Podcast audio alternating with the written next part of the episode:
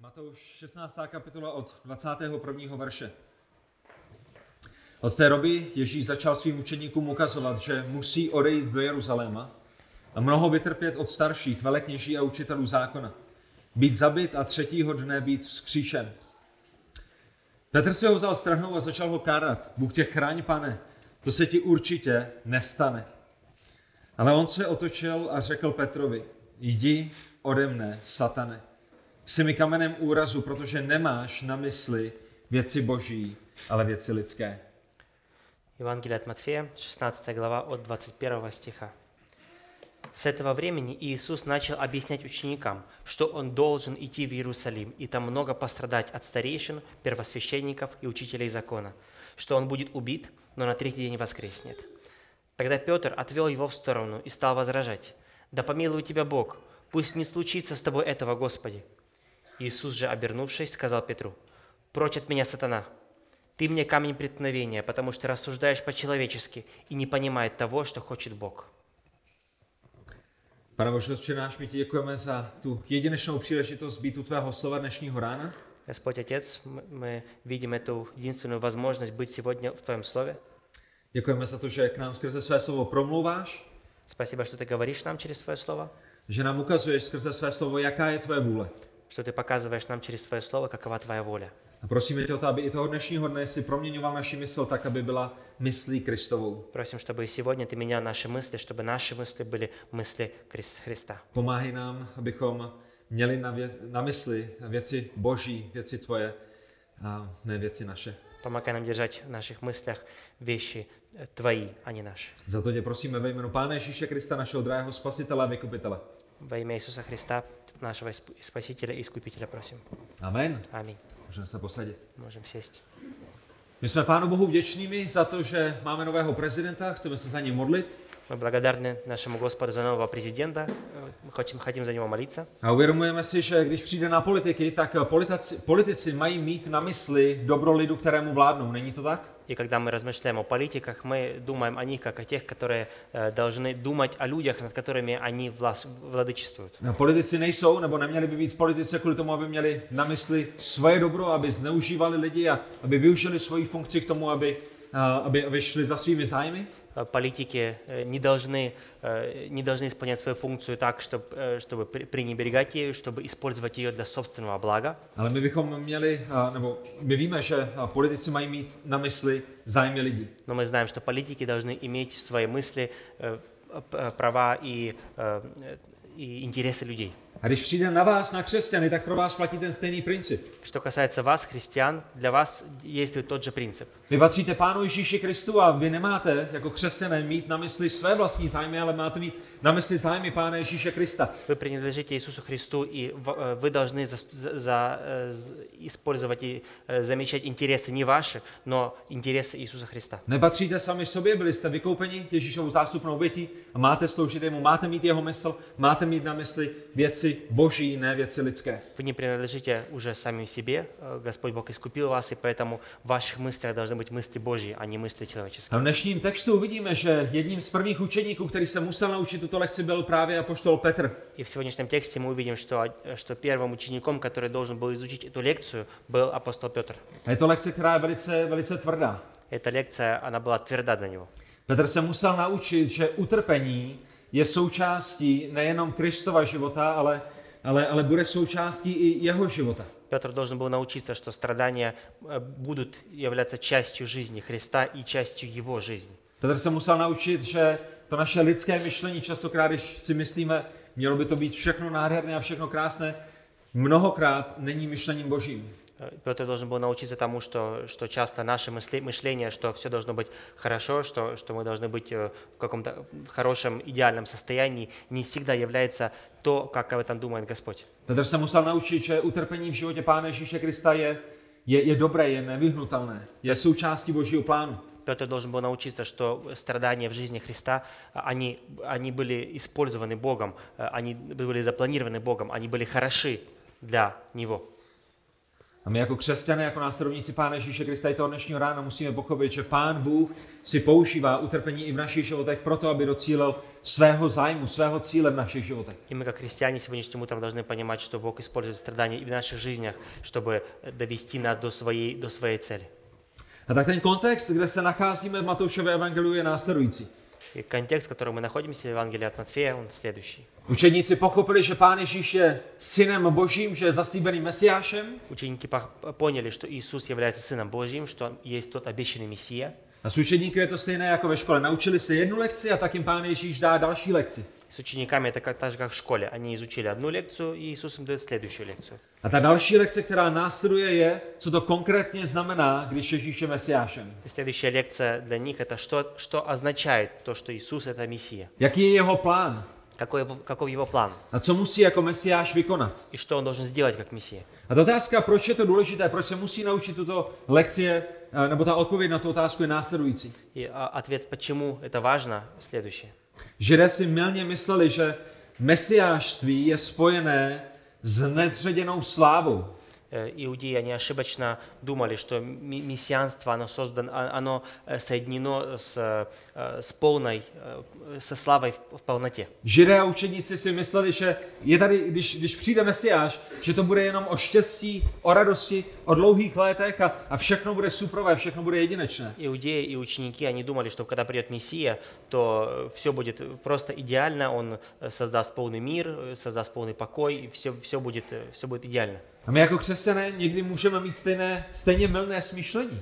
И мы, как христиане, часто можем также ошибочно предполагать подобные вещи. Jsme v Pánu Ježíši Kristu, nebudeme nemocnými. Мы в Господе Иисусе Христе, поэтому мы не будем больны.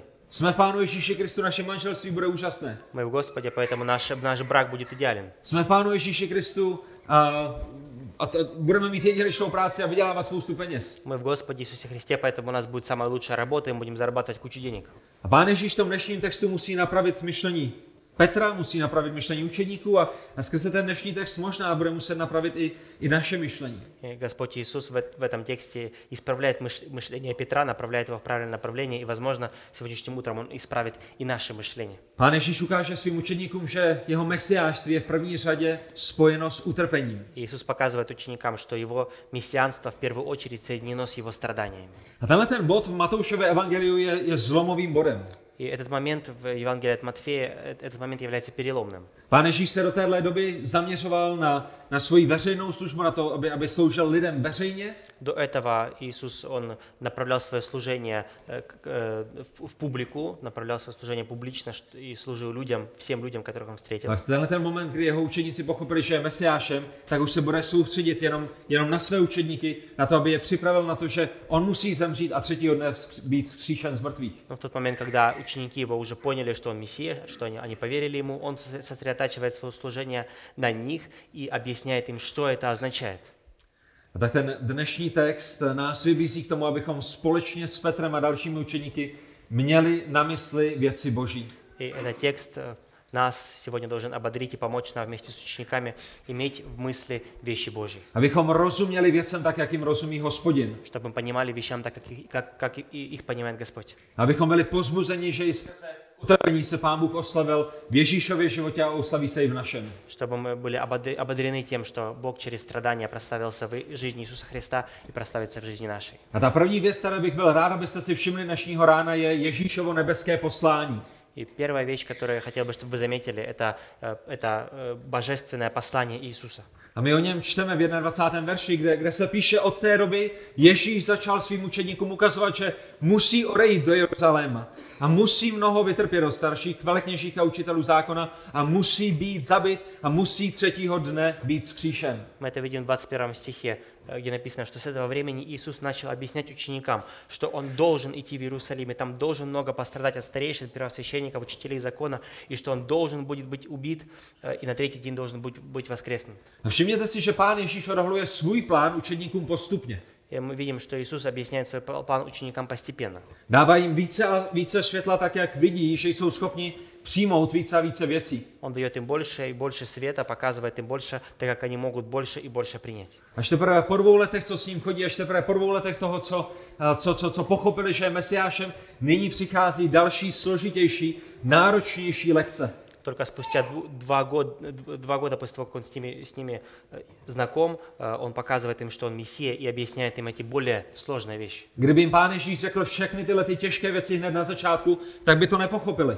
Если бы Иисус сказал им эти вещи с самого начала, они бы просто не поняли. Možná by se zhroutili, možná by utekli, možná by nechtěli mít s Ježíšem nic společného. Возможно, они бы, они бы потеряли сознание или убежали и не хотели бы с, Иисус- с Иисусом не иметь ничего общего. A tak nejprve museli být ukotveni v Ježíšově božské moci, Итак, сначала они должны быть укоренены э, в божественной силе Иисуса, museli pochopit a uvěřit na vlastní kůži ve svém vlastním srdci, že Ježíš je skutečně synem Boha nejvyššího. они должны были на своей жизни познать сами, что Иисус является Богом, самого высокого Бога. A teprve potom se mohou učit, začít učit, eh, teprve potom se mohou začít učit náročnější lekce, že jejich mesiáš bude muset zemřít, jejich mesiáš bude muset být skříšen. И только после этого э, они получают новую лекцию о том, что их Мессия должен умереть и должен воскреснуть. A tak boží slovo i v tenhle ten moment nám ukazuje princip, že ne všechny pravdy, nebo, ne, nebo že všechny pravdy nejsou pro všechny lidi ve stejný čas. И это- Божье Слово нам показывает определенный принцип, что, э, что не все Божьи правды э, направлены на- на одно и то же время для каждого из нас. A Pán Ježíš ve své moudrosti, ve své dobrotě odhaluje svým učedníkům v pravý čas jenom to, co jsou schopni unést a snést postupně, krok za krokem. И Господь Иисус в своей мудрости открывает ученикам в правильное время то, что они смогут снести. A všimněte si, jaké je jeho, Ježíšovo nebeské poslání. И обратите внимание, како- каково его, его э, божественное послание, A s čím je spojené? и с чем оно соединено. A to, co vidíme v našem textu, je, že je neoddělitelně spojené s utrpením. И мы видим в нашем тексте, что оно соединено с, э, со страданиями.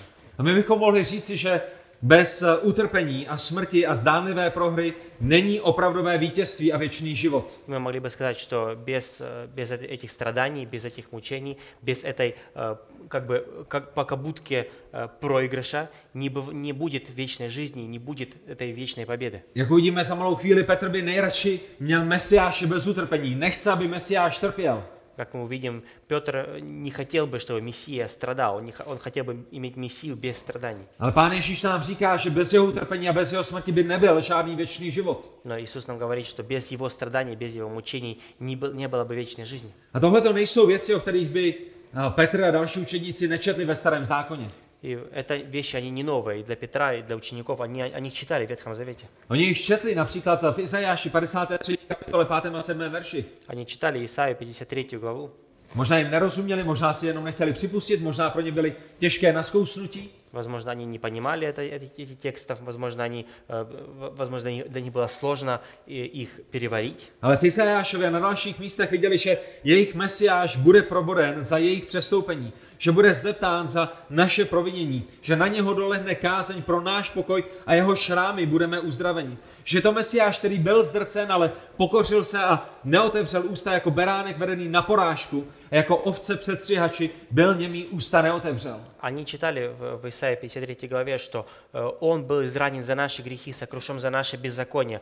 Он понес наказание, чтобы мы получили мир, и ранами его мы исцелились. И потом он был угнетен и мучим, но уст своих не открыл. Как я- ягненок он был введен на заклание, и как овца перед стригущ- стригущими безмолвен. Да. Так и он от- не открыл своих уст». A tak pán Ježíš jim v tomto textu nebude odhalovat něco nového, ale bude jim připomínat staré pravdy, které možná nechtěli přijmout. Итак, Иисус им в в этом, в этом тексте, в в нашем тексте не открывает что-то новое, Он им показывает те же старые правды, которые уже были записаны. A my v tom 21. verši čteme, že Ježíš začal svým učeníkům ukazovat, že musí. И мы читаем в 21 стихе, что Иисус показывает сво- своим ученикам, что Он должен. A to slovo musí má ohromnou váhu, má velice důležitý význam. Это слово «должен» имеет большой вес, имеет большое, большое значение. Pán Ježíš neříká, ty učeníci, teď když vidím, že věci se vyvíjejí tímhle a tímhle způsobem, no tak, tak eh, se stane tohle a tohle. Иисус не говорит своим ученикам, «Ой, я, сейчас смотрю, что вещи происходят такими определенными образами, посмотрим на наши обстоятельства и, наверное, сделаем это.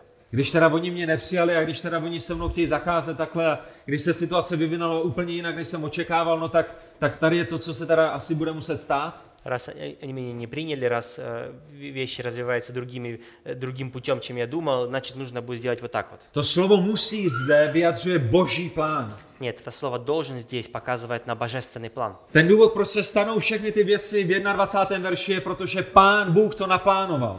Эти вещи в 21 стихе, они произойдут. Они произойдут потому, что Бог их запланировал. Protože je to součástí božího úradku, protože boží trojice se před stvořením světa sešla a na tomhle se, my bychom řekli, shodla nebo domluvila a náš jeden jediný Bůh, který existuje věčně ve třech osobách a tohle to je na základě jeho věčného úradku.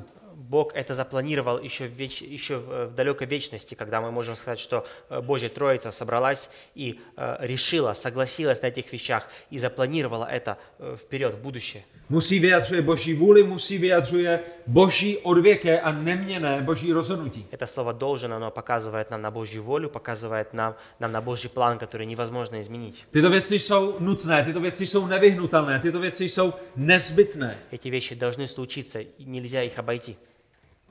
A to, že musí, nemá nic dočinění s židy, s opozicí nebo s osudem. И это должен, оно не имеет ничего общего с, э, с иудеями, с оппозицией или с судьбой. Ukazuje na to na boží plán, na, na věci, které pán Bůh předurčil před stvořením světa. Это нам показывает на Божий план, показывает нам на вещи, которые Бог предопределил еще перед созданием мира. A my to vidíme například v 1. Petrově, v 1. kapitole 20. verši, kde se píše o pánu Ježíši Kristu. On byl předem poznán před založením světa a byl na konci časů zjeven pro vás. Как мы читаем в первом послании Петра в, один, в первой главе 20 стихе, что он был предопределен еще до создания мира, ради вас был явлен. A učedníci by nejradši viděli hned Ježíše ve své slávě, na svém trůnu, И ученики бы, конечно, хотели видеть Иисуса сразу в своей славе, на своем троне. Ale pán Ježíš jim ukazuje, že než bude na svém trůnu a než bude ve své slávě, tak musí projít mnohými utrpeními a musí zemřít. Но Иисус им показывает, что прежде чем он будет на этом своем троне, в своей славе, он должен пройти многими мучениями. A pán Ježíš jim také ukáže, že je to dobrý plán, je to nádherný plán, je to boží plán. Иисус им показывает и говорит, что это хороший план, это правильный план.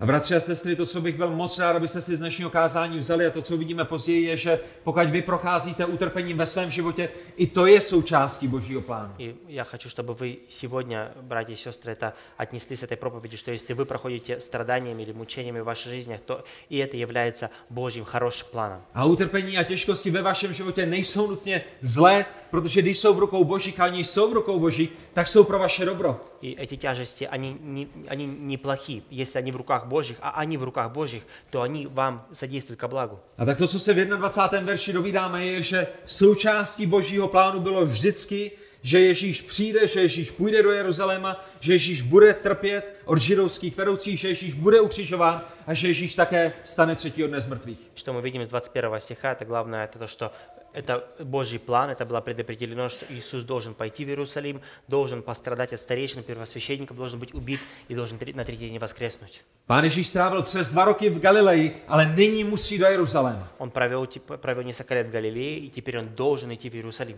A ten důvod, proč musí do Jeruzaléma, je, protože Jeruzalém je místem obětí, je místem, kam lidé přichází obětovat za své hříchy. И то, почему он должен идти именно в Иерусалим, это потому, что Иерусалим является местом жертвоприношения.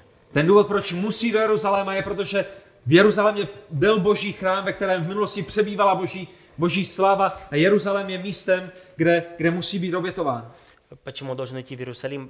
Причина, потому что там есть, э, там есть Божий храм, в котором присутствует Божья слава, где происходит жертвоприношение и где он должен принесен быть в жертву. Je to to místo, kam lidé přiváděli své zvířecí oběti proto, aby byli usmířeni s Pánem Bohem a Pán Ježíš jako beránek boží musí zemřít v Jeruzalémě. Это то место, куда люди приводили, э, приводили разных животных, как, как жертва за, за грех, и Иисус должен идти, был идти туда же, чтобы быть этой жертвой. A my víme, že ty zvířecí oběti nesmazaly hřích žádného člověka. My víme, že eh, jenom jenom připomínali lidem, že potřebují lepšího, dokonalého beránka božího. Мы знаем, что, эти, что жертвоприношения животных, они никогда не могли смыть грех человека, они являлись всего лишь напоминанием того, что для каждого, чел- каждый человек нуждается в спасителе, нуждается в заместительной жертве. Připomínali jim, že potřebují božského spasitele a, a Židům 7. kapitola 27. verš nám ukazuje, že Ježíš je tímto božským spasitelem. э, это нап- оно напоминало им о том, что они нуждаются в божественном спасителе, и Евреям 7.27 нам напоминает э, о том, кто этот божественный спаситель. Pán Ježíš nemusí jako tam ti velekněží denně přinášet oběti, napřed za vlastní hříchy a potom za hříchy lidu, neboť to učinil jednou provždy, když obětoval sebe sama. Еврея 7.27. э, Ему, Иисусу, нет необходимости приносить жертвы каждый день, как это делают другие первосвященники, принося вначале жертвы за свои грехи, а потом за грехи народа. Он сделал это за всех, вс- э, за всех раз и навсегда, когда отдал жертву самого себя.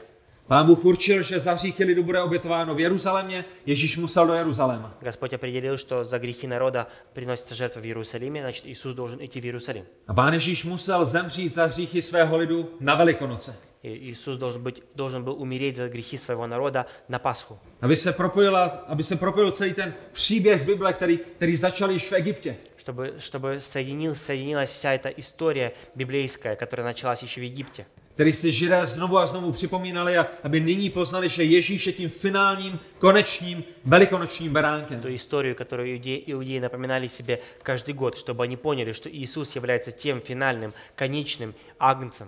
A mimochodem víte, proč pán Ježíš nezemřel dříve než v Jeruzalémě? А Знаете, почему Иисус не умер раньше, чем в Иерусалиме на Пасху? Když, když, když se ho snažili strhnout nebo, nebo srazit, schodit eh, z útesu v jednom městě, proč, proč, proč nemohli? Почему, э, когда его э, люди х- пытались, пытались бросить со, со скалы в одном городе, почему у них не получилось? Když mu velekněží usilovali o život dva roky, proč, proč ho nezabili dříve, proč ho nezabili v nějaké temné uličce, proč ho nezabili, když spál a- a byl někde stranou? Э, Почему его не убили первос- первосвященники? Они два года м, пытались поймать его. Э, Почему его кто-то не встретил в темной улице, улице, не заколол или не убил во сне? Protože to nebylo součástí Božího plánu, to je ten jediný důvod. Потому что это просто не было частью Божьего плана. Это единственная причина. Pán Ježíš musí projít těmi utrpeními na tom místě a v ten správný čas, které Bůh předem určil, a to se také stane. Господь Иисус должен был пройти теми мучениями, которые были предопределены на предопределенном месте, в предопределенное время. И так это и случилось. A pokud Pán Bůh má připravená nějaké těžkosti a nějaké utrpení ve vašem životě pro jeho slávu a pro vaše dobro, tak se to také stane. И если у Господа приготовлены какие-то страдания для вашей жизни, для вашего добра и для Его славы, то так это и случится. A kdokoliv přichází jako Petr a říká, ne pane, to ať se ti nestane, ne křesťané, to ať se ti nestane, tak nemá na mysli věci boží, ale věci lidské. И кто, если кто-то приходит, как, как апостол Петр, и говорит, да помилуй тебя Бог, не случится с тобой, с тобой этого, если говорит он Иисусу или тебе, то у него нет в голове мыслей Божьих. Náš Bůh je dobrým Bohem. Наш Бог – хороший Бог. Náš Bůh dává svým dětem chléb, když ho žádají o chléb a dává jim rybu, když ho žádají o rybu, nedává jim hada nebo kamení. Наш Бог, Он хороший Бог. Когда его дети просят о хлебе, Он дает им хлеб. Когда его дети, дети просят рыбу, Он дает им рыбу, а не камень или, или змею. Problém není v Pánu Bohu, problém je v nás, protože si neuvědomujeme, že Bůh nám dává to, co potřebujeme, ne nutně to, co chceme. Проблема не в Боге, проблема в нас, потому что часто мы, э, э, мы не понимаем, что Бог дает нам не то, что мы хотим, а то, в чем мы действительно нуждаемся. A tak my vidíme, že Ježíš musí jít do, Jeruzo- do Jeruzaléma a musí mnoho vytrpět od starších velekněží a učitelů zákona. Так мы видим, что Иисус должен идти в Иерусалим и там пострадать от старейшин, первосвященников и учителей закона. Bude falešně obviněn, Он будет фальшиво обвинен, bude неnáviděn, э, он будет недо- ненавидим, jeho charakter bude haněn, bude popliván, pošpiněn. его характер будет, э, будет загрязнен. Budou, budou nastupovat lidi, kteří jsou zaplaceni, aby vydali křivá svědectví a, a Ježíš bude slyšet jejich křivá svědectví. Будут приходить люди, которым заплатили, чтобы они фальшиво свидетельствовали против Иисуса, Иисус это будет слышать. Ale nejenom, že musí mnoho vytrpět, Ježíš musí být taky zabit, také zabit. Но не только должен, должен э, много пострадать, но также он должен быть убит. Je to Jidáš, který Ježíše zradil, Это Иуда, который предал Иисуса. jsou to židovští vůdcové, kteří vydali Ježíše římské moci, Это иудеи, которые отдали Иисуса в, э, в римской власти. byl to Pilát, který ze strachu z lidí nechal Ježíše ukřižovat, Это был Пилат, который, боясь людей, э, позволил, э, позволил э, э, распять Иисуса. Ať už Jidáš, nebo židovští vůdcové, nebo římané, nebo Pilát, všichni jsou zodpovědní za smrt Pána Ježíše Krista. Э, И э, в- э, Иуда, Иудеи, э, Пилат, э, э, все они были ответственны за смерть Иисуса. Všichni jsou zodpovědní za to, že nechali ukřižovat nevinného a spravedlivého Syna Božího. Все они ответственны за то, что они позволили распять э, э, вечного, невинного Сына, Во- Сына Божьего. Ale všechny tyto věci jsou také součástí Božího dokonalého plánu pro Pána Ježíše Krista. Но также все эти вещи являются частью идеального Божьего плана для Иисуса Христа. Neznamená to, že, že byly správné ve smyslu spravedlnosti, nebyly byly podlé, byly zvrácené, byly hříšné, ale jsou také součástí Božího plánu. Не означает, это не означает, что поведение, поведение этих людей было правильно. Нет, оно было извращено, оно было несправедливо, но и это поведение было частью Божьего плана. To, co oni zamýšleli ke zlému a to, co bylo hříchem, si Pán Bůh použil k dobrému a pro oslavení svého syna. То, что эти люди замышляли к злому, то, что было грехом, Бог использовал к добру своего народа.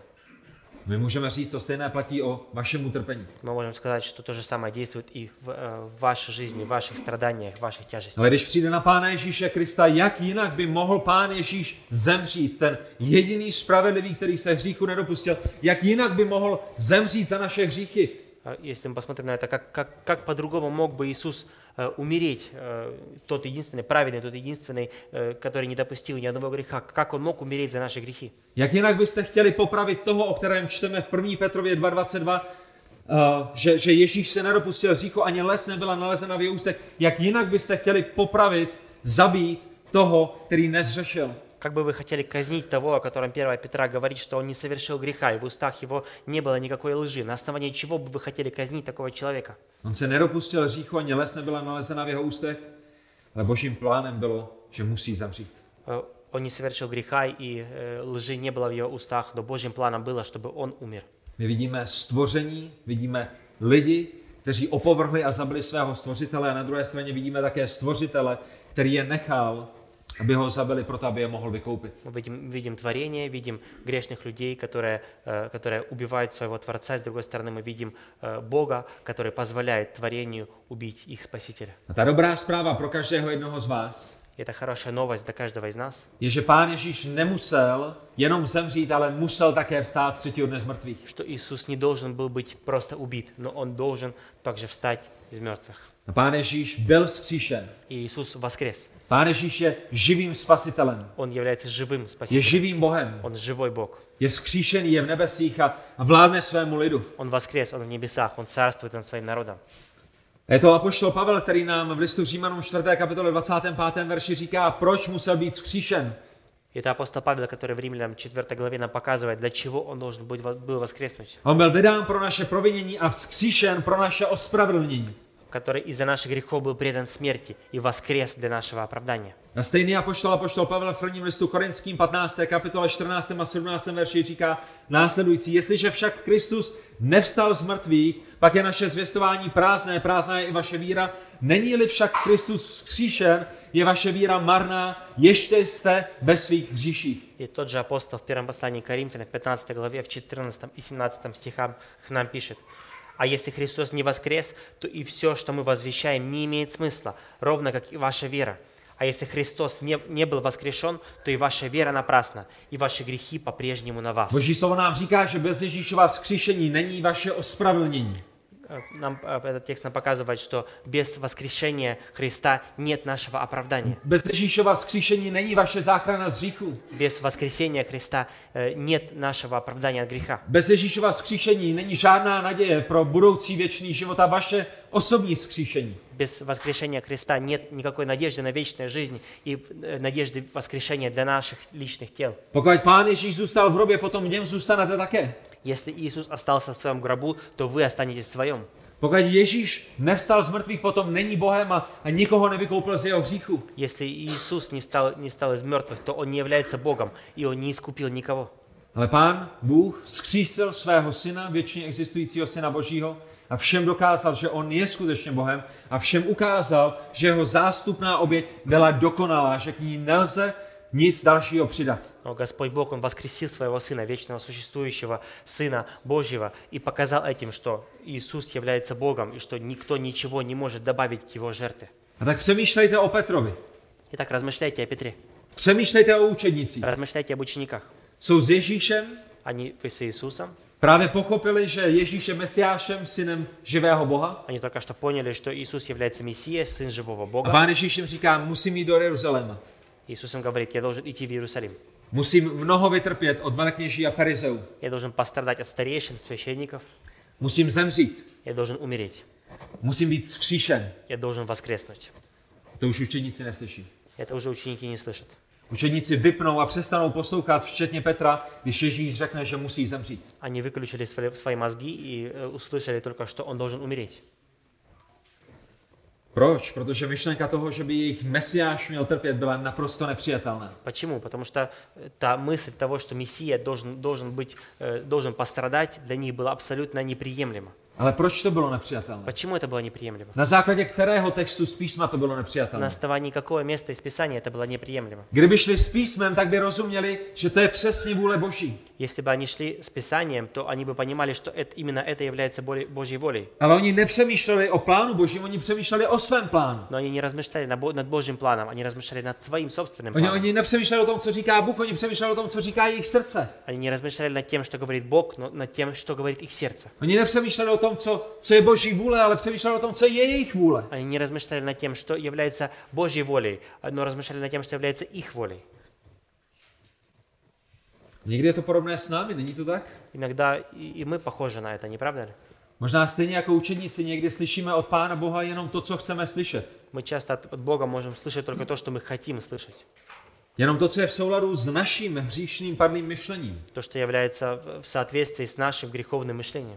A Když Bůh začne mluvit o utrpení a o těžkostech, tak to je ten moment, kdy vypínáme a říkáme ne, pane. Когда Господь начинает говорить о, о о страданиях, о, о тяжестях, мы в этот момент выключаем свои мозги и говорим, нет, Господь, To ať se tobě, ale hlavně nám nikdy nestane. пусть это ни тебе, ни с нами не случится ничего такого. A nerozumíme tomu, že bez Ježíšova utrpení by nebylo Ježíšovo oslavení a, a naše záchrana. И мы не понимаем, что без мучений Христа э, не не было бы нашего спасения, не было бы нашего оправдания. A nerozumíme, nebo nechceme přijmout, že i utrpení v našich životech je, je, je, je pro boží slávu a pro naše dobro. И не принимаем то, что и мучения в наших жизнях, они к Божьей славе и к нашему добру. Muži, bratři, bez Ježíšova zavržení nebude žádné požehnání. Э, Без отвержения Христа не будет никакого благословения. Bez Ježíšova utrpení by nebylo naše vysvobození. Без страданий Христа нет нашего освобождения. Bez Ježíšovy smrti bychom neměli věčný život. Без смерти Иисуса Христа не было бы вечной жизни. A bez Ježíšova vzkříšení bychom stále byli vinnými před svatým Bohem. А без воскресения Иисуса мы также стояли виновны перед святым Богом. Boží plán pro záchranu hříšníků vede skrze Ježíšovo utrpení a smrt. Божий план к спасению грешников ведет через страдания и смерть. A ta oslavná píseň, kterou zpívají různá stvoření našemu králi a pánu Ježíši Kristu v nebesích ve zjevení 5. kapitole. И та, э, и та песня хвалы, которую поют разные творения э, в э, Откровении в пятой главе. A jestli máte Bible, nalistujte tam spolu se mnou do zjevení do 5. kapitoly 9., 10. a 12. verše. Если у вас Библия в руках, откройте Откровение, пятая глава, э, 9, 10, э, 12 стихи. Protože já chci, abyste pochopili jednu věc, ta píseň, o které zde čteme. Я хочу, чтобы вы поняли одну вещь, что эта песня, которую мы здесь читаем, Když volají, jsi hoden vzít ten svitek a otevřít jeho pečeti, protože jsi byl zabit a svou krví si vykoupil Bohu lidi z každého kmene, jazyka, lidu a národu a učinil si je králi a kněžími našemu Bohu a budou královat na zemi. A když zpívají ve 12. verši, hoden je z beránek ten zabitý přijmout tu moc a bohatství, moudrost, sílu a úctu, slávu a dobrořečení. когда мы читаем, что э, э, их, их песню «Ты достоин взять свиток и снять с него печати, ведь ты был принесен в жертву и своей кровью выкупил людей для Бога, всех людей из всех народов, языков, э, родов и племен. Ты сделал их царствами, священниками для Бога, и они будут царствовать на земле». Они громко пели «Достоин ягненок, который был принесен в жертву, принять власть, богатство, мудрость, силу, честь, славу и хвалу». Tato jedinečná píseň, kterou možná budeme zpívat společně s ním jednoho dne. Это великолепная песня, которую, возможно, и мы будем петь с ними од- в один день. Že, že je to náš beránek, který, který jediný je hoden přijmout moc a bohatství a moudrost a sílu a ústu a slávu a dobrořečení. что это наш ягненок, который достоин принять, принять жертву, принять власть, богатство, мудрость, силу, честь, славу и хвалу. By nikdy nemohla být zpívána Эта песня не могла бы быть, э, не могла бы звучать bez toho křičícího davu a posměchu farizeů u kříže Ježíše Krista. без наш- насмешек фарисеев у креста Иисуса Христа. Tato jedinečná píseň by nikdy nemohla být zpívána, kdyby jsme předtím Neslyšeli hlas davu v Matoušovi 27. kapitole od 39. verše, jak nadává Pánu Ježíši Эта, Kristu. эта песня никогда не могла бы звучать, если бы э, не, произ- не произошло тот крик народа, кото- о котором мы читаем в Матфея 27 главе. Podívejte se do Matouše 27, 39 a 44. Kolem jdoucího oráželi a pocásali hlavou a, a, a říkali, ty jsi, který boříš svatyně a ve třech dnech ji stavíš, zachraň se, jsi syn boží a sestup z kříže. 41. verš. Podobně se posmívali i k- velekněži. 44. verš. Stejně ho otupili i lupiči, kteří byli ukřižováni spolu s ním. Э, В Матфея 27 глава 39 стиха мы можем читать, что проходившие мимо бронили его, качая головами, они говорили, «Ты ведь собирался разрушить храм и в три дня отстроить его. Спаси себя, если ты сын Бога, сойди с креста». Потом мы видим, что первосвященники, учители закона также насмехались над ним, э, над ним. в 44 стихе, что также оск- оскорбляли его и преступники, которые были распяты с ним. Ale ta píseň, kterou jsme četli ve zjevení v 5. kapitole, by nikdy nemohla být zpívána bez Matouše 27. Но эта песня, которую мы читали в Откровении в 5 главе, она не могла бы звучать без того, что произошло здесь, в Матфе. Pánem učedníků было zjevení 5. Планом учеников было Откровение 5, Žádný Matouš 27. но не Матфея 27 глава. Ale Ježíšovým posláním bylo nejprve Matouš 27, potom zjevení. Но посланием Иисуса было сначала Матфея 27, а потом Откровение. A možná ve vašem životě vy se jenom těšíte na věčnost, a jenom se těšíte na zdraví, a jenom se těšíte na to, že budete s Ježíšem, ale, ale i k tomu vede podobná cesta, kterou měl pán Ježíš. А, Возможно, и в наших жизнях мы, э, мы, мы хотим видеть эт- эту вечность, хотим быть без болезней, бе- бе- без тяжести, без мучений на вечности, но есть какой-то план. A my jsme učeni tímto světem, utrpení je špatné, vyhněte se mu. И нас этот мир учит, что страдания, они плохи, и нам нужно избежать их. Ale Boží slovo nám říká, ne, utrpení je součástí Božího plánu a je pro moji slávu a pro vaše dobro. Но Божье Слово говорит, нет, страдания, они являются частью моего плана, они для вашего добра и для славы Господа. To je moudrost Boží. Это бо- Божья мудрость. Nemusíte s tím souhlasit, nemusí se vám to líbit, ale to je plán Boží. Может быть, вам это не нравится, может, может вы не soglасны с этим, но это Божий план.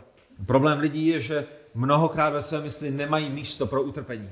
И проблема многих людей, что у них в их мыслях нету места для мучения от Бога. A my jsme na tom mnohdy podobně jako Petr. И мы часто э, похожи на Петра в этом. Když slyšíme o utrpení, když přijdou těžkosti do našeho života, Когда мы слышим о страданиях, к- э, когда приходят тяжести в нашу жизнь, tak místo toho, abychом naslouchali Bohu, вместо того, чтобы мы слыш- слышали Бога, místo toho, abychom vzali naši mysl a naše myšlení a, a srovnali ho s myšlením po- Božím, Вместо того, чтобы мы взяли наше мышление и сравняли его э, под, э, под, под пример Божьего мышления, tak říkáme Bohu, Bože, ty musíš srovnat své myšlení s tím naším. мы говорим наоборот Богу, Боже, ты должен сравнять свое mышление с нашим. My jsme křesťané, utrpení v našem životě nemá co dělat, Ježíši, zapomněl jsi? Мы христиане, Иисус, мучения в наших жизнях не имеют места, ты забыл? A tady se dostáváme k druhému bodu dnešního kázání a tam vidíme Petrovo pekelné pokušení. Это то, то место, где мы, где мы доходим до второго пункта нашей проповеди, где мы видим э, это, это а- адское, э, адское искушение Петра. Petrovo ďábelské myšlení. Это, э, это mышление сатаны, которое было в Петре. Petra, která, který nemá na mysli věci boží, ale který má na mysli věci lidské, které nejsou v souladu s myšlením božím. Петр, который не имеет в мыслях э, вещи Бога, но имеет в, в мысли вещи человеческие. A všimněte si těch čtyřech věcí, které Petr udělal. И обратите внимание на те четыре вещи, которые Петр сделал. Petr si ho vzal stranou, Петр его отвел в сторону, začal ho kárat. он ему начал возражать. Jedna z věcí, kterou mu řekli, je Bůh tě chráň, pane. Одну, одно из вещ- вещей, которые он сказал ему, он сказал, A да druhá z помилует věcí, тебя kterou Бог. mu řekli, je, to se ti určitě nestane. А вторая вещь это, пусть этого не случится с тобой. A na chvilku se zamyslete nad tím, co se zde odehrává. И по- подумайте на секундочку, что происходит здесь. Člověk Petr přichází za Ježíšem a bere si ho stranou. Ч- человек Петр приходит к Иисусу и отводит его в сторону. Je, jak, jako někdo, kdo má autoritu nad Ježíšem. Как будто бы у него есть какая-то сила и авторитет над Иисусом. Jako, jako ten, kdo má navrh nad Ježíšem, jako ten, kdo je učitelem Ježíše. Как будто он выше Иисуса, как будто он его учитель. Je to, je to jako když přijde učitel nebo učitelka ve třídě, která má tu správnou autoritu, a veme si žáka stranou, aby ho kárala, aby ho napomenula, nebo aby ho napomenul, protože udělal něco špatně. Как будто бы это какая-то учительница в школе, которая имеет эту, эту власть, имеет этот ав- авторитет над, над учениками, берет ученика, отводит в сторону, и что-то ему возражает, и как, А каким-то образом его... Ale vy, kteří jste učitelé ve škole, dokážete si představit, že osmiletý a teď nebudeme dávat žádné jméno, ale osmiletý student přijde za vámi, jako za učitelkou, řekne, paní učitelko, prosím vás, pojďte sem. И м- вы, вы, которые вы были когда в школе, или вы уч- у- у- учителя, вы, види- вы понимаете, что какой-то восьмилетний э, парень не может подойти к учителю и сказать, «Э, учитель, иди сюда на секундочку, пойдем, мне надо поговорить с тобой. Paní učitelko, pojďte- tady se to trochu přehnalo, já vás, já vás koriguju. Э, вы, э, Госпожа учительница, вы немножко здесь перегнули палку, я хотел бы вам что-то возразить. A to je to, co se odehrává v Petrově mysli, to je то, co se odehrává v Petrově životě. Это Ну, то, что происходит в жизни Петра, что, что происходит в его мыслях. On má tolik arogance a tolik píchy, že přichází za Ježíšem a bere ho stranou, У него в его жизни то- столько гордыни, что он приходит к Иисусу и отводит его в сторону, aby ho školil, чтобы его обучал, aby ho poučil, чтобы его а, а, поучил, aby ho napravil, чтобы его исправил. aby mu ukázal, jak se věci skutečně mají. чтобы показать ему, э, к- каковы вещи на- в нас- по-настоящему. Naprosto skandální. Это скандально. A muži, bratři, И братья, sestry, сестры, pokaždé, když nesouhlasíte s boží vůli pro vaši život, jednáte naprosto stejně. а, как, каждый раз, когда вы не соглашаетесь с Божьей волей для вашей жизни, вы ведете себя так же.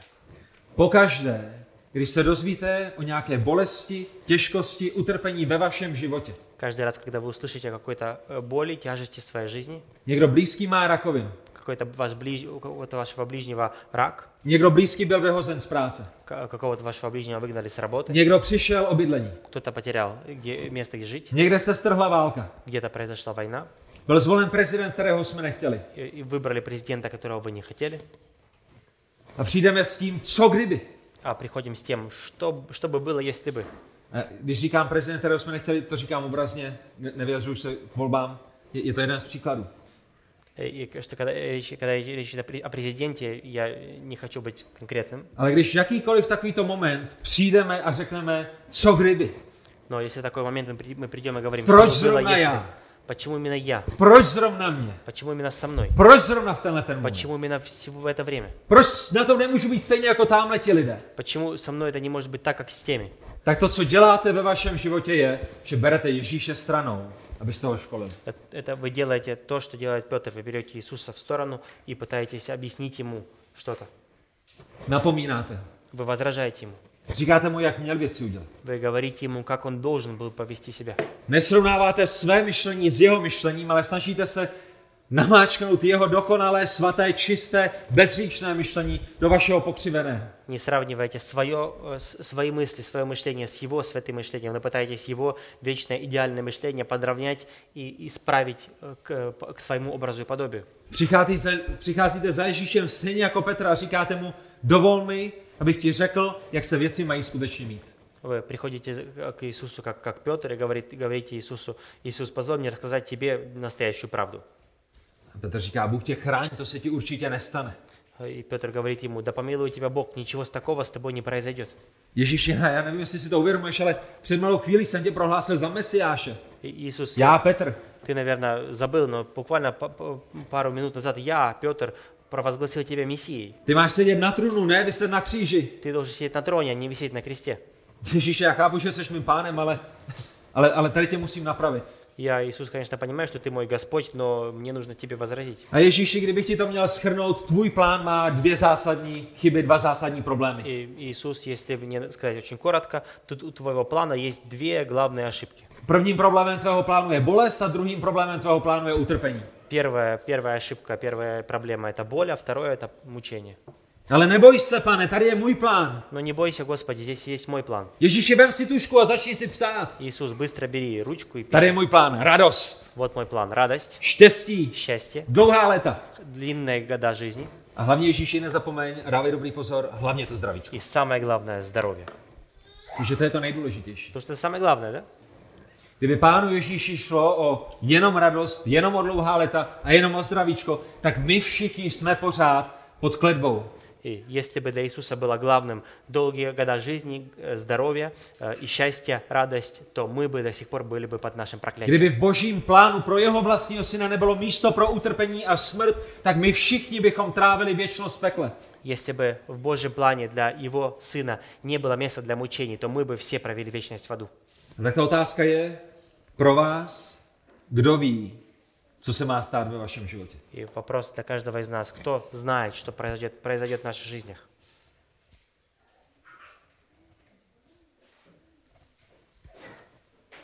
Pán Bůh nepotřebuje, aby mu Petr radil. Господь не нуждается в советах от Петра.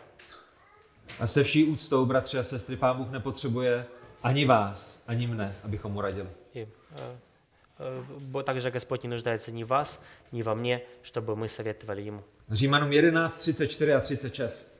Kdo poznal pánovu mysl a kdo se stal jeho rádcem? Э, Римлянам 11.34. «Кто постиг разум Господа или был Ему советником? Kdo z vás se chcete pasovat do role rádce Pána Ježíše Krista? Кто из вас хотели бы быть советником Господа? Vždyť z něho a skrze něho a pro něho jsou všechny věci. Jemu buď sláva na věky. 36 стих.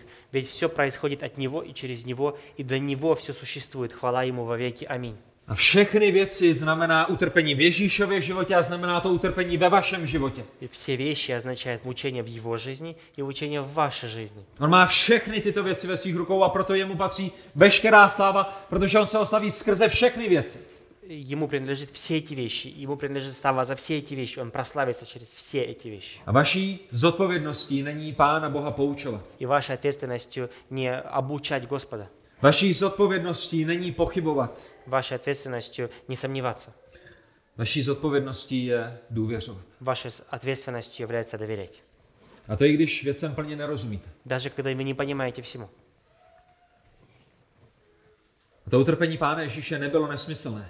И эти страдания Иисуса, они, они не были бессмысленны. Mělo jasný smysl, není to tak? У них был ясный смысл. My, když se díváme zpět, tak rozumíme tomu, co byl tím, tím smyslem. Мы когда смотрим назад во времени, мы видим ясный смысл в Vykoupení страдании. hříšníků, zaplacení jejich pokuty, Искупление грешников, оплата их штрафа.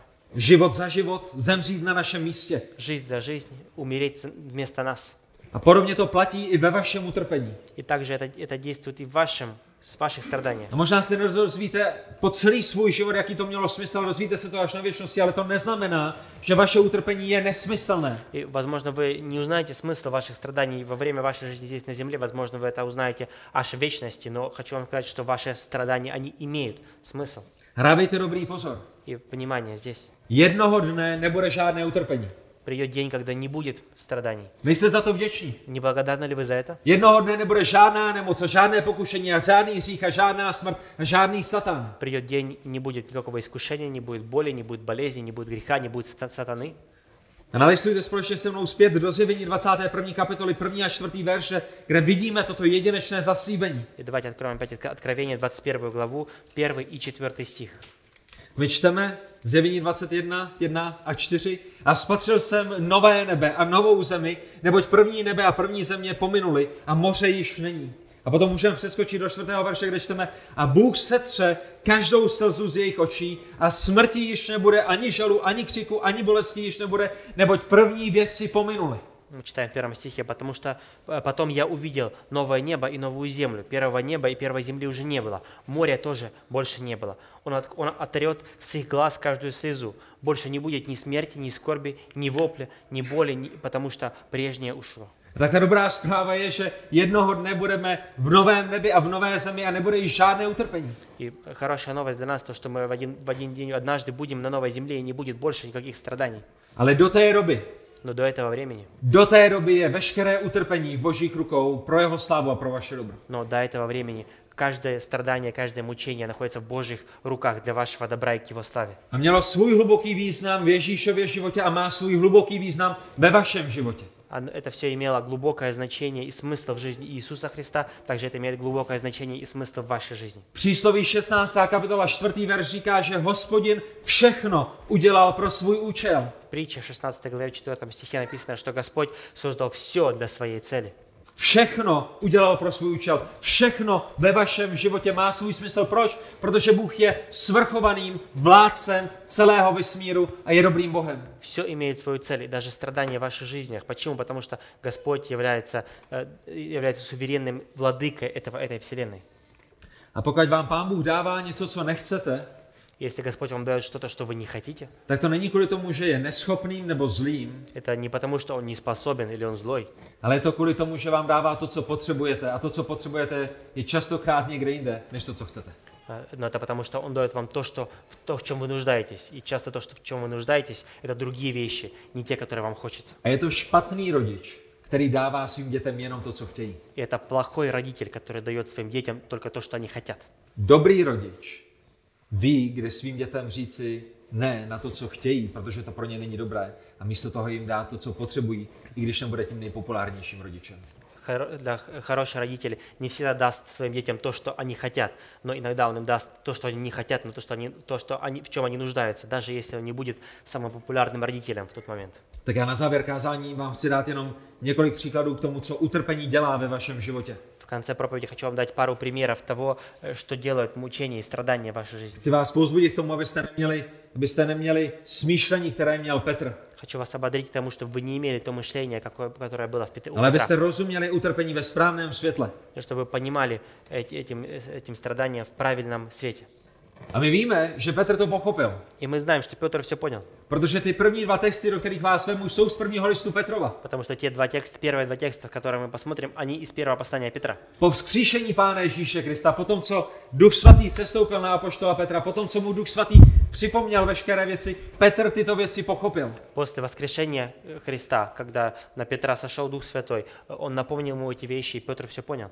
Ale před Ježíšovým vzkříšením měl na mysli věci lidské, ne věci boží. Но До воскрешения Христа на его мысли были вещи человеческие, а не вещи Божьи. A vy sami přemýšlejte o tom, co vás napadne, co vám se vybaví za texty v písmu, když přijde na téma, jak si Pán Bůh používá utrpení ve vašem И životě. вы сами размышляете, какие тексты вам придут, э, придут в голову, когда вы размышляете о, эм, э, о страданиях в вашей жизни, A co utrpení dělá ve vašem и životě. что страдания делают в жизни человека. Jedna z věcí je, že skrze utrpení dorůstáme do podoby Pána Ježíše Krista. Одна из вещей, что через страдания мы дорастаем в подобие Иисуса Христа. A přátelé, vy všichni se pravděpodobně modlíte za to, pane Bože, pomož mi, abych byl víc jako Pán Ježíš. Я думаю, что все мы молимся подобную молитву. Господь Бог, помоги мне быть больше, как Иисус Христос. Ale to, čemu potřebujete rozumět, je, že ta cesta do té podoby Pána Ježíše Krista, ta boží cesta je skrze utrpení. To je, jakým způsobem vás Pán Bůh proměňuje do podoby Pána Ježíše. Но чтобы вы понимали, что тот путь, в котор- ко- через который Бог меняет вас в подобие Иисуса Христа, она проходит через тяжести, проходит через,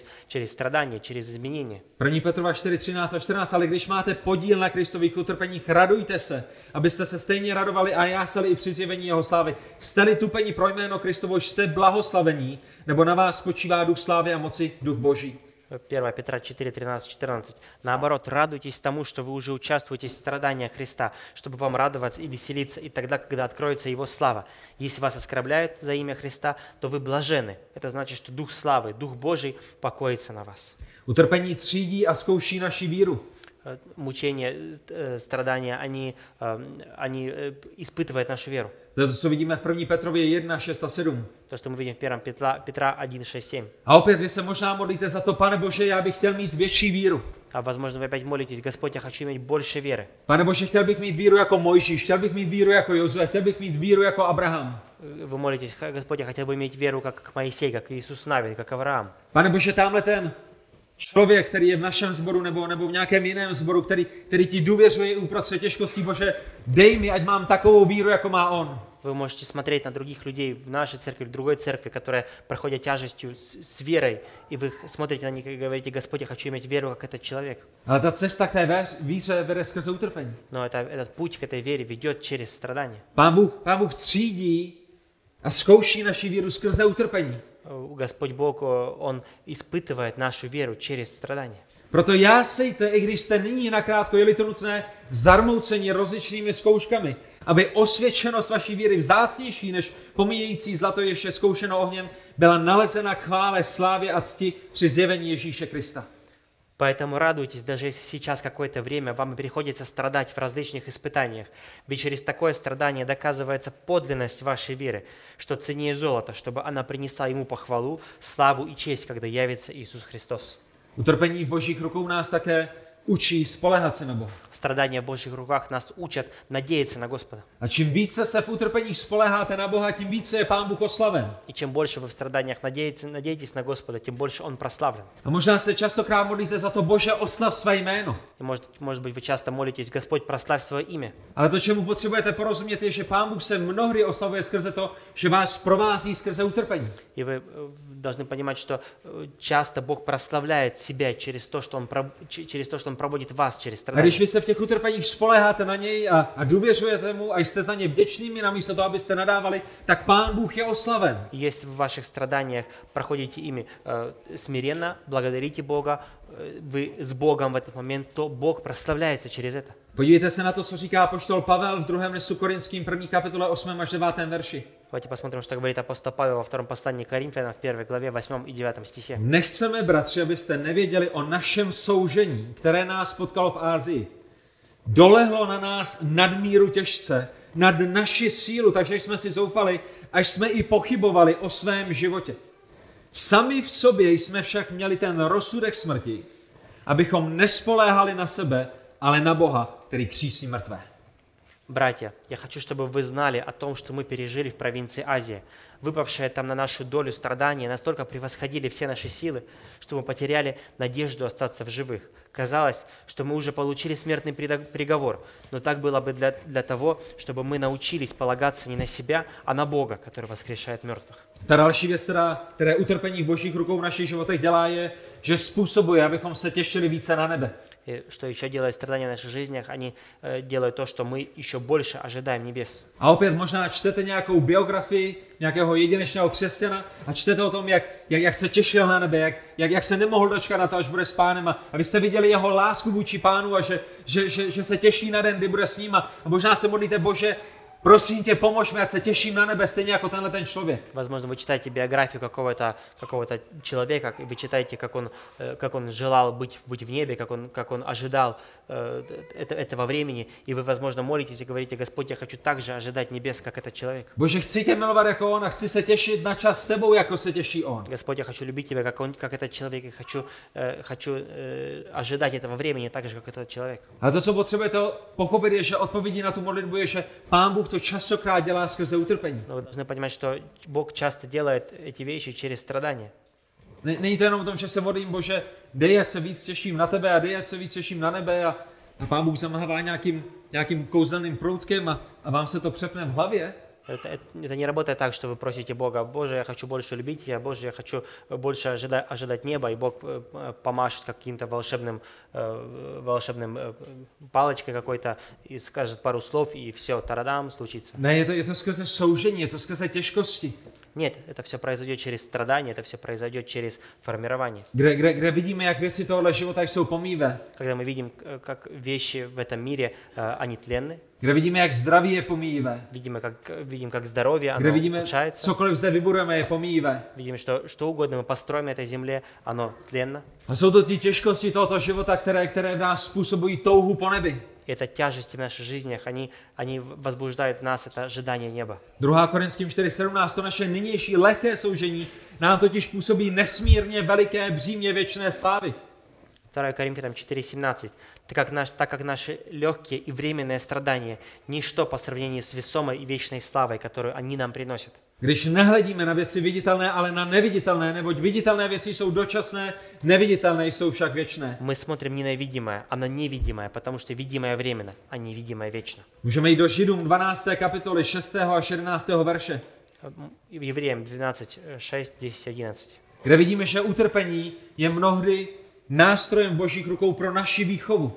Мы видим, что, что страдания часто являются э, инструментом для воспитания. My čteme v 6. verši, neboť koho pán miluje, toho vychovává a švihá. Мы читаем в шестом стихе, что Господь наказывает того, кого любит и бьет. V desátém verši, na konci desátého verše vidíme, že, že to dělá k našemu užitku, abychom dostali podíl na jeho svatosti. И в 10 стихе, в конце 10 стиха мы, чи- мы читаем, что Он э, делает это для нас, воспитывает нас для нашего блага, чтобы мы были участниками Его святости. A v jedenáctém verši vidíme smysl výchovy. Každá výchova se, každá výchova se ovšem v tu chvíli nezdá být radostná, ale krušná, Potom však vydá pokojné ovoce spravedlnosti těm, kteří jsou vycvičeni. И в 11 стихе мы читаем, что любое наказание кажется нам скорее причиняющим боль, чем несущим радость. Но впоследствии те, кто был научен наказанием, пожинают урожай праведности и мира. To znamená, utrpení může být eh, výchovným prvkem v našich životech. Также страдания мог- могут иметь воспитывающий эффект в нашей жизни. A poslední příklad, který vám chci ukázat, je, že vaše utrpení a to, jakým procházíte, může být pozbuzením ostatním, kteří prochází utrpení. И последний пример – это э, то- те страдания, как вы ими проходите, могут быть примером для других людей, которые вас видят. A možná procházíte nějakou těžkostí a říkáte si, proč Bože? И, возможно, вы проходите какой-то тяжестью в вашей жизни и говорите, почему, Господь? Proč se mi děje tohleto? Proč se mi děje tamhleto? Почему это со мной происходит? Это и то. A já vám chci říct dnešního ráda, že možná jedním z důvodů je, proto abyste za týden nebo za měsíc nebo za rok pozbudili nějakého bratra nebo sestru v Pánu Ježíši Kristu, kteří budou procházet stejným způsobem, kteří budou procházet stejnou věcí. Воз- Возможно, я хочу вам сказать, что э, через месяц, через год вы будете ободрением или можете быть ободрением для другого человека, который также будет проходить тако- такой же тяжестью. Nemyslete ve svých těžkostech jenom na sebe, ale myslete na to, jak si to Pán Bůh může použít k pozbuzení ostatních. В своих тяжестях не думайте только о себе, но, и- но думайте о том, как Господь может использовать это в жизни других людей. 2. Korinským 1, 3 až 4. 2, 2 Коринфянам 1, 3, 4. Požehnaný Bůh a Otec našeho Pána Ježíše Krista, Otec milosrdenství a Bůh veškerého pozbuzení, který nás pozbuzuje v každém našem soužení, abychom i my mohli pozbuzovat ty, kteří jsou v jakémkoliv soužení, tím pozbuzením, kterým Bůh pozbuzuje nás. Благословен Бог и Отец Господа нашего Иисуса Христа, Отец милосердия и всякого и всяческого утешения. Он утешает нас во всех наших тяготах, чтобы и мы, в свою очередь, могли утешать других в их горе тем утешением, которым Бог утешает нас. To znamená, utrpení v rukou božích je dobrým. То есть тяжести в руках Божьих, они хороши. A Jenom velice rychle se pojďme podívat ještě na třetí bod na verš 23, И очень коротко, последний, третий, tретий пунkt. стих kde vidíme 23. Ježíšovo důrazné napomenutí. Э, Мы видим, э, э, мы видим, как Иисус э, ру- ругает, очень твердо ругает. Ježíš se otočil a řekl Petrovi, jdi ode mne satane, jsi mi kamenem úrazu, protože nemáš na mysli věci boží, ale věci lidské. Иисус, обернувшись, сказал Петру, «Прочь от меня, сата- сатана, ты мне камень преткновения, потому что рассуждаешь по-человечески и не понимаешь того, что хочет Бог». A drazí v Pánu Ježíši Kristu dávejte dobrý pozor. И, Дорогие во Христе, э, внимание сейчас. Když přijde na pokušení, Если, как- когда речь идет о э, искушениях, tak nejde o to, kdo k vám mluví, ale jde o to, co vám říká. речь не идет о том, кто с вами гов- говорит, но что он говорит. Kdo pokoušel Adama? Кто искушал Адама? Jeho manželka Eva. Его жена Ева. Kdo ko- pokoušel Pána Ježíše Krista? Кто искушал Господа Иисус- Иисуса Христа? Jeden z jeho nejbližších učedníků, Petr. Один из самых его ближних, э, ближних учеников, Петр. Když přijde na pokušení, nejde o to, kdo k vám mluví, ale co vám říká, a je potřeba zkoumat všechno ve světle písma. Когда речь идет об искушениях, неважно, кто с вами говорит, но что он вам говорит. И нужно изучать все, что говорится в свете, в свете Писания. A pán Ježíš toto Petrovo myšlení, toto Petrovo pokušení tvrdě konfrontuje. И Иисус, он очень твердо конфронтирует это искушение. Jdi ode mne, satane! Он говорит, прочь от меня, сатана. Proč satane? Почему сатана? Protože Petr zde přemýšlí a mluví jako satan. Потому что Петр здесь размышляет, как сатана. Satanovým plánem bylo vždycky strhnout, odvést Ježíše od kříže. Планом сатаны было всегда увести Иисуса от креста. Překazit Ježíšovu cestu na kříž. Э, з- э, Сделать так, чтобы он не, не пошел туда. Ať už to bylo zabíjení miminek v Betlémě, Мо- Возможно, через, э, через убийство э, младенца в Вифлееме, nenávist Židů, kteří ho chtěli strhnout ze srázu, ненависть иудеев, которые пытались его сбросить со скалы, pokušení na, na, na poušti, ve kterém Satan nabízí Ježíšovi království bez utrpení, искушение в пустыне, когда сатана пред- предлагает Иисусу все царства без страданий, a nyní skrze Petra. и теперь через Петра. To se ti zajisté nestane. Не случится с тобой этого. A pán Ježíš pokračuje a říká, jsi mi kamenem úrazu. И Иисус продолжает и говорит, ты камень преткновения. Proč? Proč je kamenem úrazu? Почему он камень преткновения? Co by byla vaše odpověď? Каков был, каков был ваш ответ? Ten důvod, proč je Petr kamenem úrazu, je, protože svádí Ježíše od jeho mise. Э, Это причина, почему он камень преткновения, потому что он отводит Иисуса от его миссии. Petr je kamenem úrazu, protože jde proti co- tomu, co Bůh ve svém trojdiném bytí rozhodl. Э, Он является камень- камнем преткновения, потому что он идет против того, что Бог в своей троединости решил. Ve skutcích ve 4. kapitole 27. až 28. verši vidíme, že smrt Ježíše Krista na kříži byla božím plánem. Мы в Деяниях 4 главе 27 стих- стихе мы видим, что Божья и- смерть Иисуса Христа на кресте была частью Его плана. Petr káže a říká, v tomto městě se opravdu sešli Herodes, Pontius Pilát spolu s národy i s lidem Izraele proti tvému svatému služebníku Ježíšovi, kterého jsi pomazal, aby učinili, co tvá ruka Bože a tvůj úradek Bože předem určili, že se má stát. Ведь действительно объединились в этом городе Ирод и Пон- и Понтий Пилат с язычниками и с народом Израиля против твоего святого слуги Иисуса, которого ты помазал. Они сделали то, что предопределено было твоей силой и волей. Ježíšův zrak byl upřen na kříž a na nebeskou záchranu hříšných. Зр- Зрение Иисуса Христа было направлено на крест и на спасение грешников. Petrův zrak byl upřen на трůн a pozemskou slávu. Э, с- Мышление Петра, зрение Петра было направлено, направлено на трон и на земную славу. A muži, bratři, vy, kteří jste zapojeni a sestry, vy, které jste zapojeni ve službě Bohu, musíte počítat s tím, že se setkáte s opozicí i z řad svých nejbližších. И вы, мужи, братья и сестры, когда вы служите Богу, вы должны понимать, что вы встретитесь с оппозицией и даже из рядов ваших ближних. Musíte počítat s tím, že útoky a, a pokušení nebudou přicházet pouze zvenku, ale také zevnitř, jako u Pána Ježíše Krista. Вс- Разные искушения, разная, разная оппозиция будет приходить не только снаружи, но, т- но и изнутри, как это было и в, и в, э, и с примере Иисуса Musíte Христа. počítat s tím, že ve vaší službě ne všichni budou rozumět tomu, co děláte, stejně jako Petr nerozuměl tomu, co dělá Pán Ježíš. Не все в вашем служении будут понимать, что вы делаете, так же, как Петр не понимал, что делает Иисус. Ale Ježíšova smrt byla důvodem, proč přišel na tento svět. Но смерть Иисуса была причиной, почему Он пришел в этот мир. Jan 12, 27. Pán Ježíš říká, nyní je má duše rozrušena, co mám říci? Otče, zachraň mě od této hodiny, vždyť proto jsem přišel k této hodině. Иоанна 12:27. Иисус говорит, «Сейчас- сейчас моя душа взволнована. Что я могу сказать? Сказать ли, Отец, избавь меня от этого часа, но ведь для этого часа я и пришел. A Petr, který ho chtěl od, té, od tohoto cíle odvrátit, mluvil jako satan. Но Петр, который хотел Иисуса отвернуть а, его а, от этой цели, говорил, как сат- как Byl сатана. kamenem úrazu Он был камнем преткновения a neměl na mysli věci boží, ale věci и lidské. не размышлял по-божьему, но по-человечески. Milovaní v Kristu, Дорогие во Христе, přemýšlejte o tom, co nám říká boží slovo. размышляйте над тем, что говорит нам Божье Слово. Vy jste i vy nebyli kamenem úrazu svým bližním bratřím a sestrám, když jim budete dávat nějaké nebiblické rady. чтобы и вы не были камре- камнем преткновения для ваших ближних, когда вы, вы им- вы будете им давать какие-то н- советы. I utrpení je v rukou Boží I a je pro strata- vaše dobro. И страдания, они в Божьих руках, и они к вашему добру. A pokud nejste znovu zrozenými toho dnešního rána, pokud nemáte odpuštěny hříchy A jestli skrze oni- Pána Ježíše Krista, Если вы не рождены свыше, сегодняшним утром и вам не прощены грехи через Иисуса Христа, tak to, co potřebujete dnešního rána pochopit, je, že pokud nemáte odpuštěny hříchy, budete trávit celou věčnost v odloučení od Boží tváře. то вам нужно понять сегодняшним утром, что если ваши грехи не прощены, вы, будете, пр- вы проведете вечность в отлучении от Божьей, Божьего лица. A utrpení, které budete prožívat na věčnosti, je nesrovnatelné s utrpením, i tím nejhorším utrpením, které prožíváte zde na zemi. И те страдания, которые вы будете проживать вечно, а их невозможно сравнить даже в, даже в самом маленьком с теми страданиями, которые вы проживаете в этой, зе- в- на этой земле.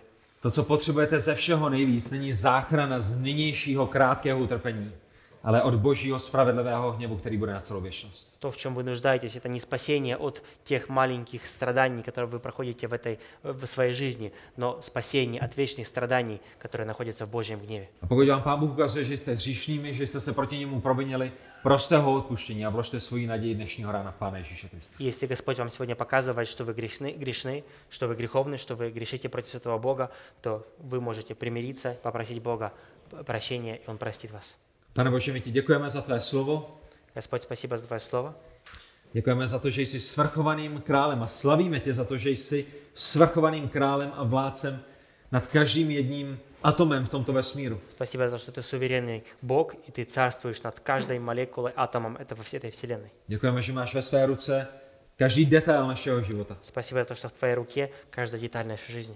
Bože, děkujeme ti za prezidenta, kterého si nám dal včera. Спасибо за президента, которого Ты нам дал нам вчера. Prosíme tě za něj i za naši vládu, za to, aby si je vedl, za to, aby si je znovu zrodil v první řadě a, a také, aby si jim dával moudrost, jak, jak, jak vést tuto zemi s božím způsobem, i když ti nepatří. молимся за него и за, наш, за, за наши власти.